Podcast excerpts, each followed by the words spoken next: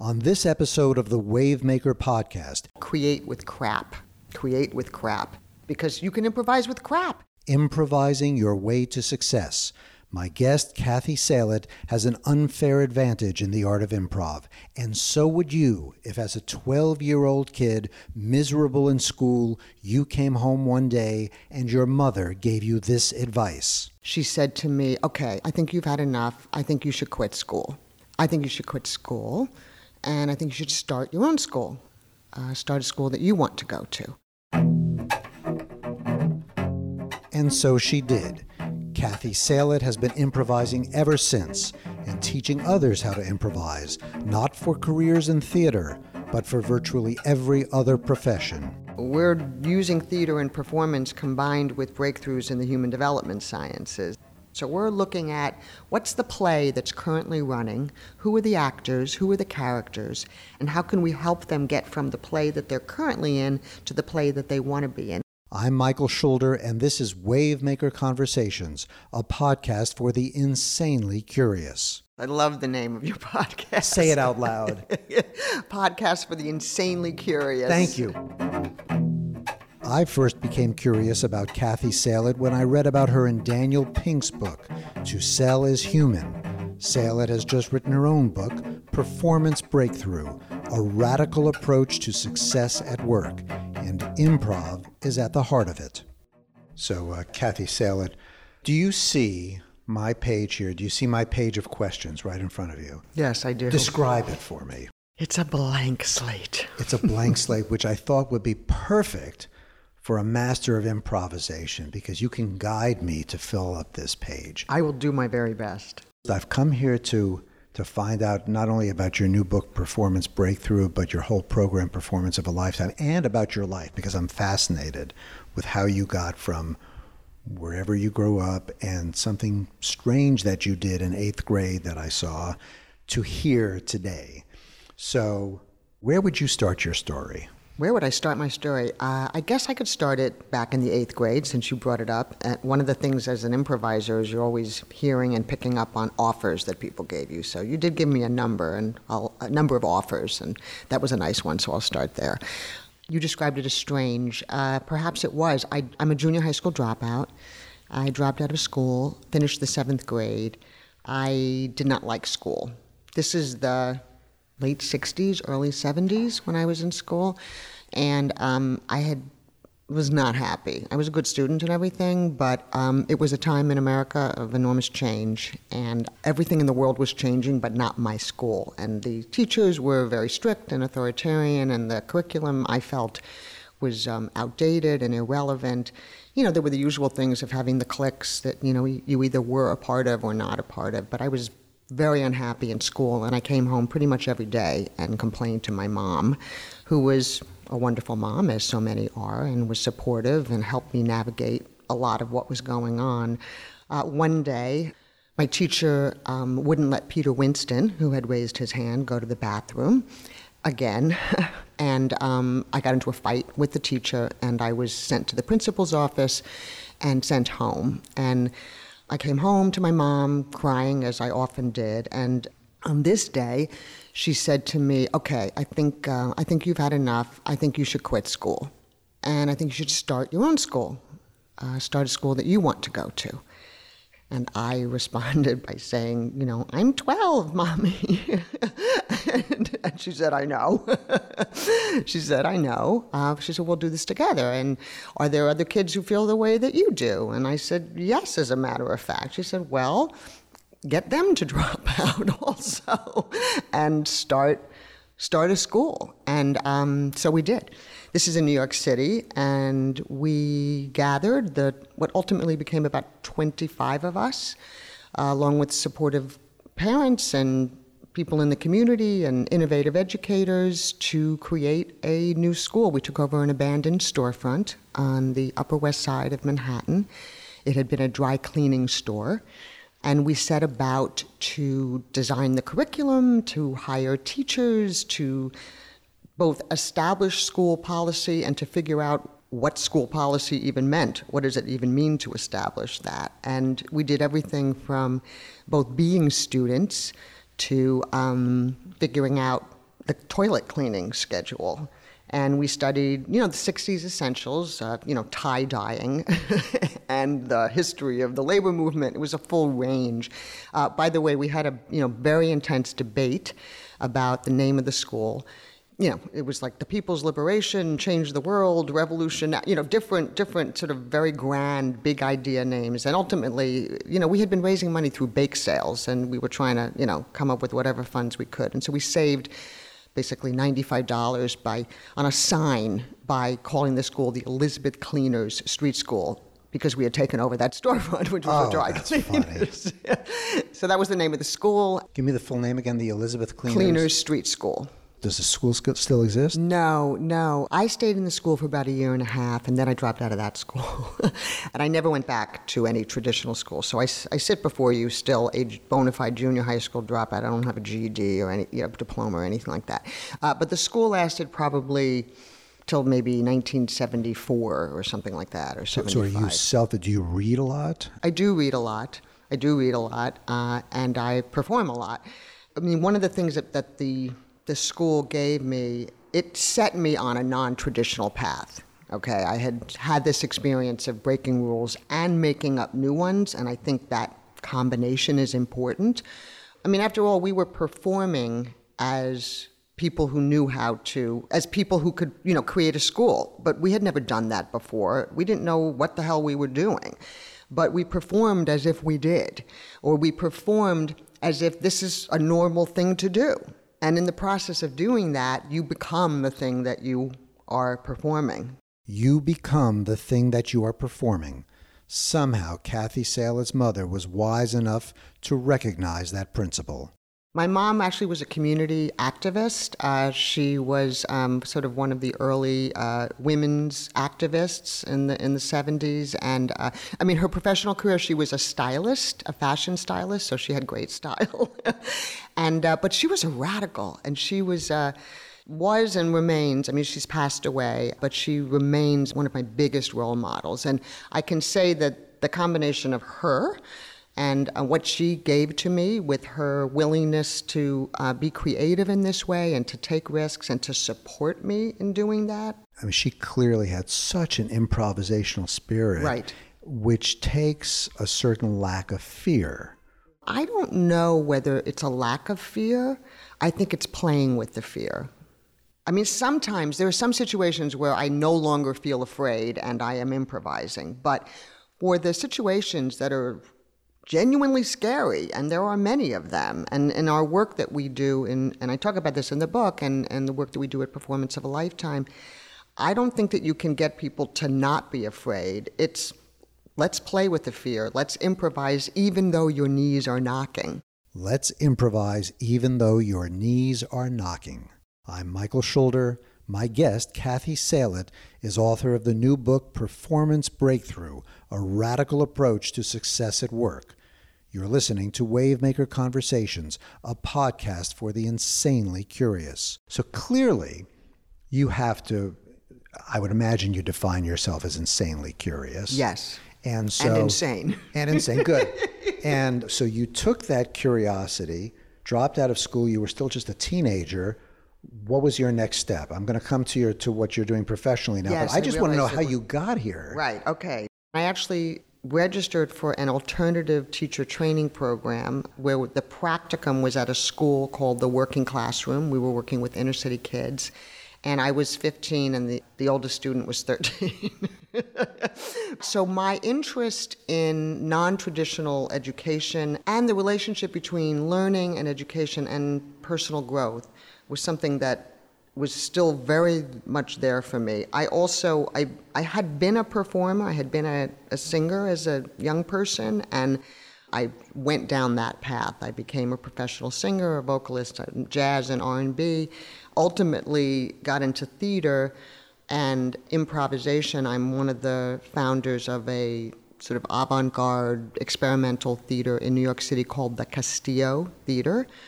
And it was through that work it was through meeting a grouping of people who were very interested in looking at new ways, new approaches for learning and development and change. And so this grouping consisted of educators, psychologists, artists, community activists, regular old people.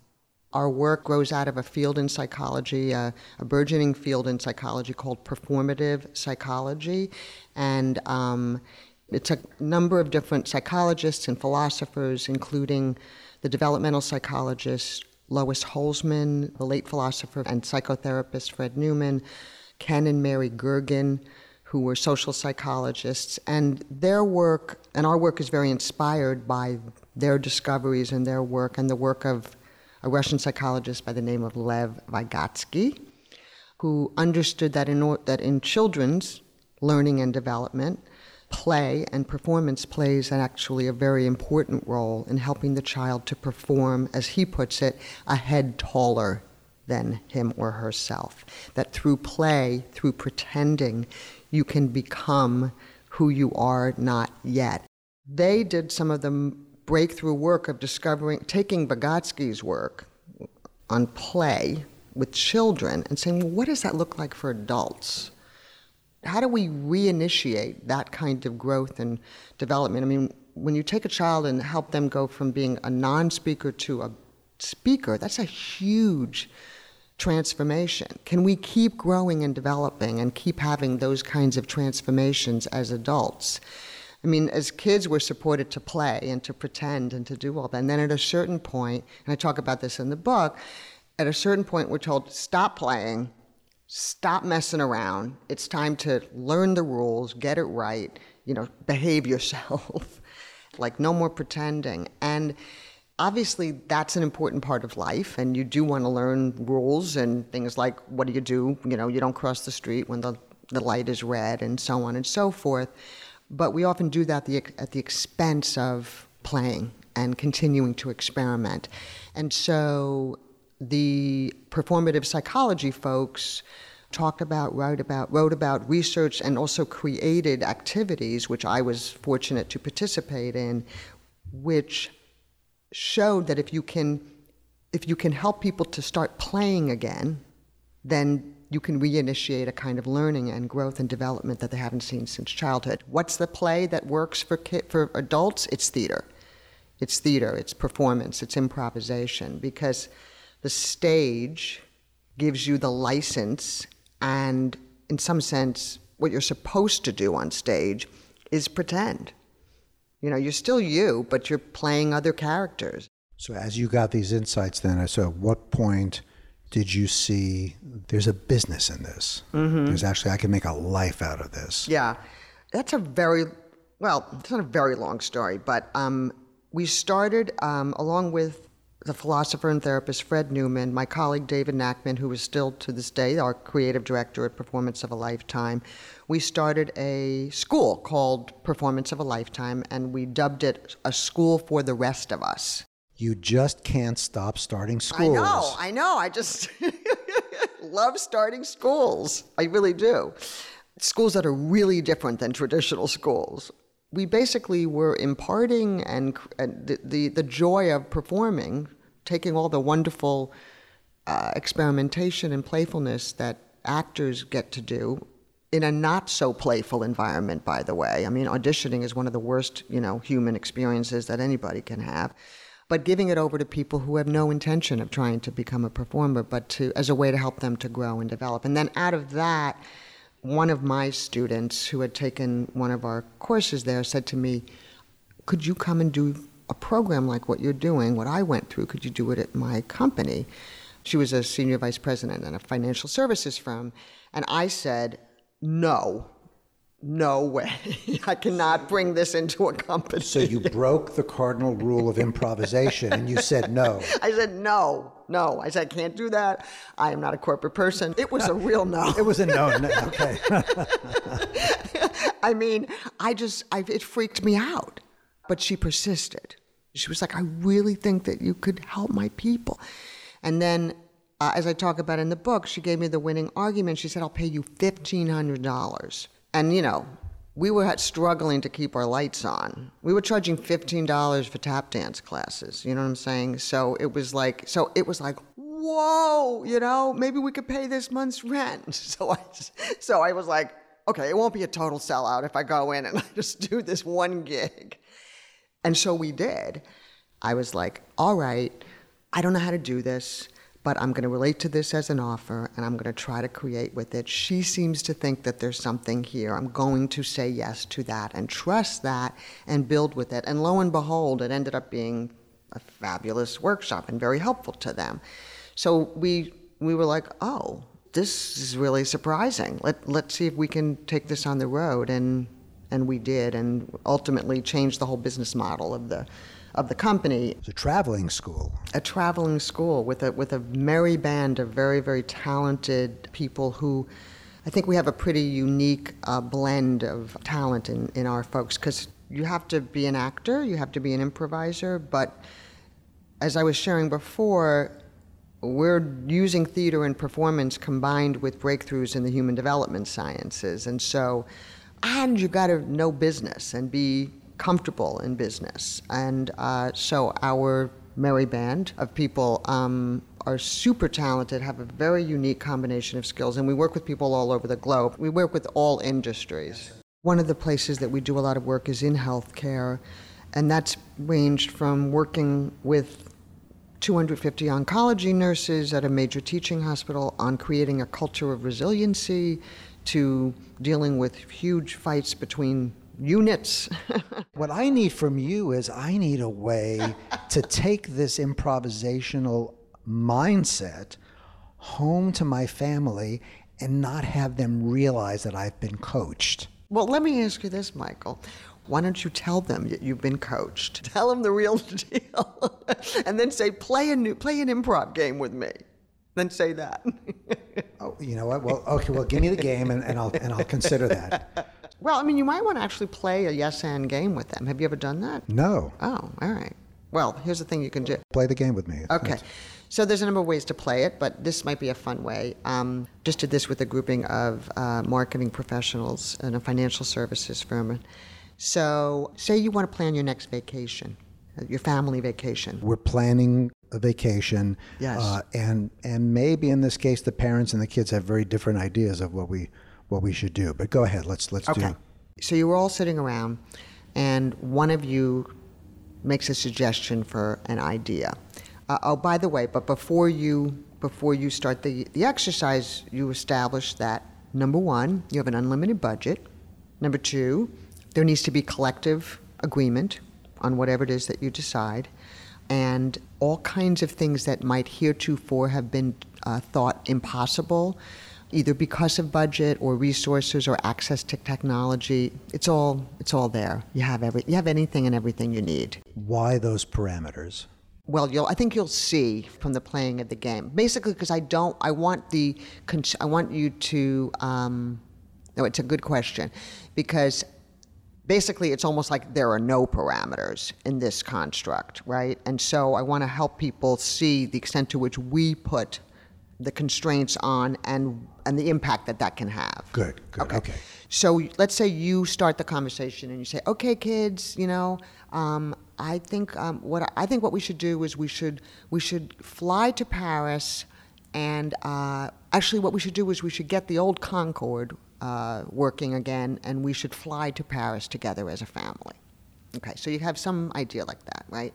And then all for all of you, I don't know how big your family is, but for each of you gets a chance to go around many, many times, as, as long as you want to run the, the game.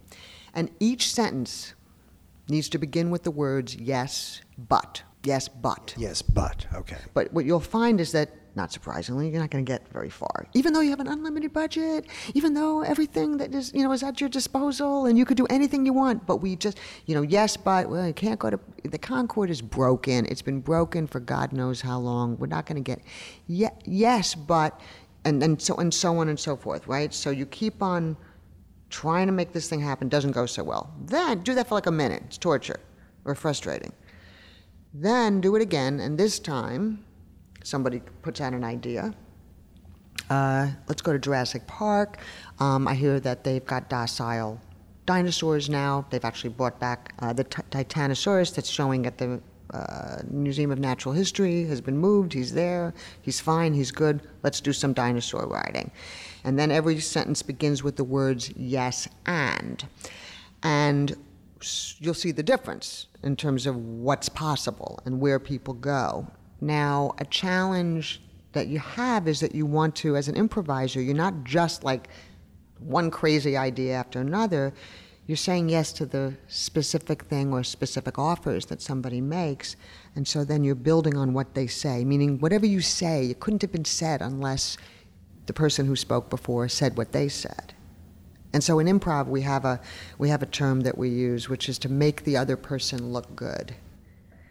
And the way you do that is that you relate to everything and anything that anybody has said or done as brilliant, as exactly the right thing, even if you know you don't like the idea, even if it wasn't something that you were thinking of. In fact, it shouldn't be something that you were thinking of, right? But you're building with it. You're listening to Wavemaker Conversations, a podcast for the insanely curious. I'm Michael Schulder. My guest is Cathy Salit, author of the new book Performance Breakthrough A Radical Approach to Success at Work.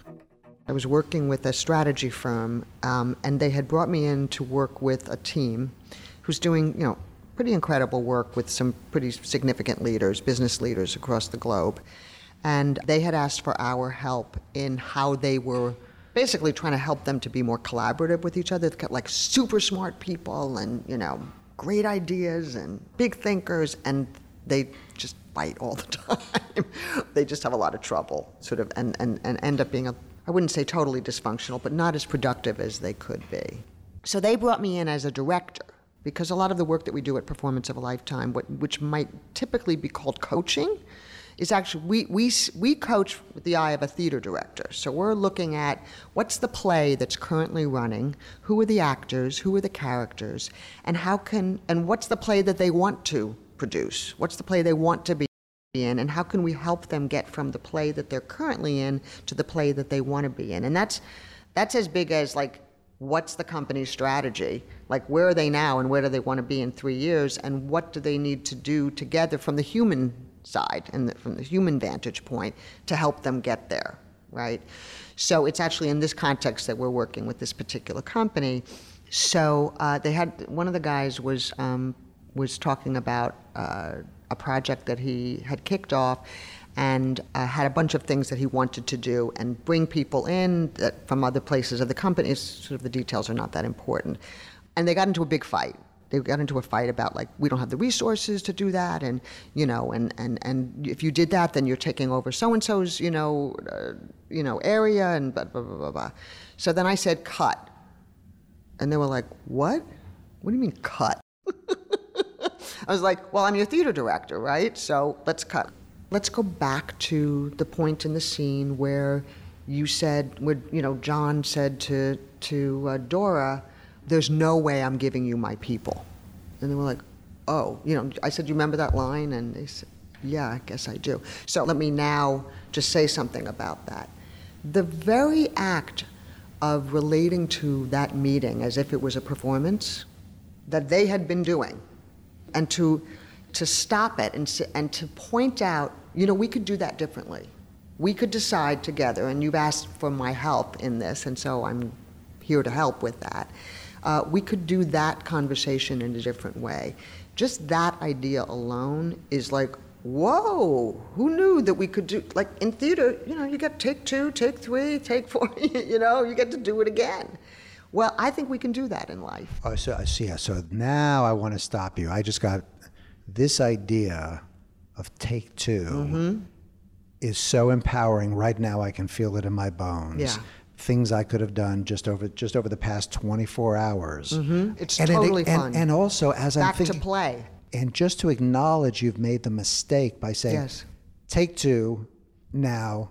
Again, I have to tell the kids that I got this out of my interview right off the bat, because otherwise they'll know I, I didn't right. come up with this myself. Right. But but um, take two. Okay, so that's so this is it. I you know what? I could pack up the interview's over. Thank you very much. You're Kathy done. You got the therapy you wanted. Yes. well, you know what? Come to think of it, you you are. So I have to say, you you are you are a therapist in a sense, right? In a sense. In a sense. And um, yeah. One of my favorite stories in the book, we had done, and I and I know I'm now changing the story, but uh, we had done work with a, um, I think it was a software development firm, and there had, we had been dealing with some serious conflict between uh, this guy who was like a big producer and like a rainmaker and who just drove everybody crazy. It was just like, and so uh, we did. Uh, it's a, it's the chapter called "Create with Crap." Create with crap, because you can improvise with crap. In fact, I think so much of what we produce, that we create and produce in our world, is crap. So we better, we can't stop producing it. We might as well start creating with it. And in some ways, this thing we were just talking about, Michael, about like, oh my God, this didn't go very well. This this scene in this meeting, it's like this is crap. Okay, cool. Let's figure out what to do with it. Let's do. Let's be creative with it. Which, but part of what you need to do in order to do that is is to is to exercise this human ability to say, hmm, that didn't go very well. Like, we don't just do the things we do, we can also see the things that we do. And so, if we can access that as part of the creative process and say, hmm, let's do that again. But this story that's in the book, off of that, that work that we did, this woman afterwards, this sort of shy woman, her name was Alicia, came over to me afterwards. She said, Can I try some of these things at home? and I said, Yes, please do. And so then she wrote, she apparently did, and she sent me this email, which is in the book verbatim. And she tells this story about how her husband is always late. And it drives her crazy. He's late, not for work or anything, but like anything that has to do with the family. Late to pick up the kids, late to go to the grocery store, late to come home when he says he's going to be home for dinner, and so on. And they fought about it constantly. She was, you know, and she said she was getting really bored of this experience in addition to just being frustrated. So this she came up with this herself. So she went to her husband and she said, "Okay, we're going to do a new performance around you being late, and um, now every time you're late, you owe me five minutes of dancing." And he was like, "What?" And so, and he, she was like, "Yeah, you're going to dance with me. We're not going to fight anymore. We're just going to dance for five minutes every time you're late. So that Saturday, he was late three times with the various picking the kids up from soccer, you know, whatever it was. And so then after dinner, they danced for 15 minutes. And she said, you know, it was like the weirdest thing, and it was so wonderful. It was so fabulous. She was like, oh my God. So the, I've taken this thing, which is so frustrating to me, and now we dance. but I think, so in, in the therapeutic context, um, the people that I have worked with, I think they have taught me about this idea that, like, we have so much pain, we have so much sorrow, we have so many things that have happened to us that are not they're not great. And so, not to in any way deny that or ignore it, but maybe we can create with that crap. Maybe we can we can take what something that has been hurtful, something that has been painful, and create something anew with it, and not just either analyze it, sit with it, deny it, but do something with that. I almost want to marry that with a concept that I got. Uh, do you know Dr. Irvin Yalom, the psychotherapist? Oh, yeah, yeah. He's 84 years old. He is currently writing his memoir. He just came out with a new book recently. And we talked about the idea of regret because I said, you know, I don't understand people who say, I have no regrets. You know, come on, you got to have some regrets. And he says, you know, look, his patient body, and by the way, we calculated, and maybe you can do this calculation for yourself I say, how many hours have you spent? Because he, he teaches as well. And you're 84 years old. How many hours have you spent giving people therapy? And he started calculating. Oh my God. And he came up with a number roughly, we calculated 50,000 hours. So our episode is called 50,000 Hours of Therapy. And this is what he told me about regrets. I work with regrets quite a bit. And they, they look at uh, what they regretted in their life and what they haven't done in their life. And that's one thing to look at regrets from the past.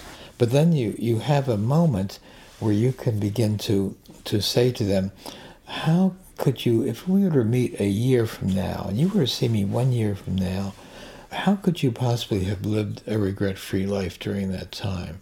And that's where the therapeutic crunch comes in. What could you do differently so that you wouldn't constantly be building up regrets which you use to judge yourself adversely? So I, I like to work with that concept. It's awfully important for an awful lot of people. And it almost sounds like this create with crap could be part of the toolbox mm-hmm. there. Yes. In terms of I would agree. I would agree. Yeah. So Yeah. I mean in a way he's looking forward and saying what what can I do differently? And I'd say that You've got the process Yes. to lead to that. Yes. And I think that I believe that we are all creative people, and I don't mean that as in that we're necessarily painters or dancers, although I think we are. I think that to live life creatively is what it means to live. And and and and what do we work with as improvisational beings? We work with the good stuff, the bad stuff, the crappy stuff, the beautiful stuff. This idea of crap, in some ways, your eyes must light up when you see this crap. Because like you can do something about it. Yeah. You Cathy Salit. Yeah, and and and so that meeting where we said I said cut, and there was all this quote crap going on. Part of what I think not only do my eyes light up, but everybody in the room is like, oh, you mean we could do this differently, and or we could relate to this as something that we could learn from. One of the games I love to play with people is this exercise where you play a game. I won't go into the rules of it, but suffice it to say, sooner or later you make a mistake in the middle of playing the game. And I do this with very large groups of people. But the instructions that I give people is that when you make a mistake, the thing you need to do is throw your hands up in the air and proudly exclaim at the top of your lungs, I made a mistake! And then everybody around you has to give you a big round of applause. And it's like, and people are like, what? I don't usually do that with mistakes. And, you know, you're like, yeah, no shit, Sherlock, you know. It's, this is not the way we relate to mistakes. Everybody says, you know, we're supposed to learn from our mistakes and we're a learning organization. And everybody says the right thing, but in terms of actually living it, that's harder. And so just the, the perf- changing the performance, so you're like, woohoo, I made a mistake. Then it's like, oh, can we do something different with the crap? Can we do something different with this mistake? And maybe, maybe, what would it mean to celebrate it? Like literally, uh, well, I don't know, maybe let's, you know, let's dissect it. Let's try to understand, you know, what produced it. Because we, human beings, are who participated in the creation of that mistake. Well, Cathy Salit, uh, author of Performance Breakthrough, which you can buy right now. And I can tell you that coming here to interview you was not a mistake. It was, it was a big, big, good decision. So, Well, thank you so much. It's wonderful to talk with you. same here. You're such a wonderful interviewer. You're such a pro. Hey, I didn't say it. Cathy Salit, author of Performance Breakthrough, said it. You've been listening to Wavemaker Conversations, a podcast for the insanely curious. If you like what you hear, I hope you will share it with your friends and subscribe to Wavemaker for free on iTunes. Even leave a good review. That will help spread the word. I'm Michael Schulder. Thank you for listening.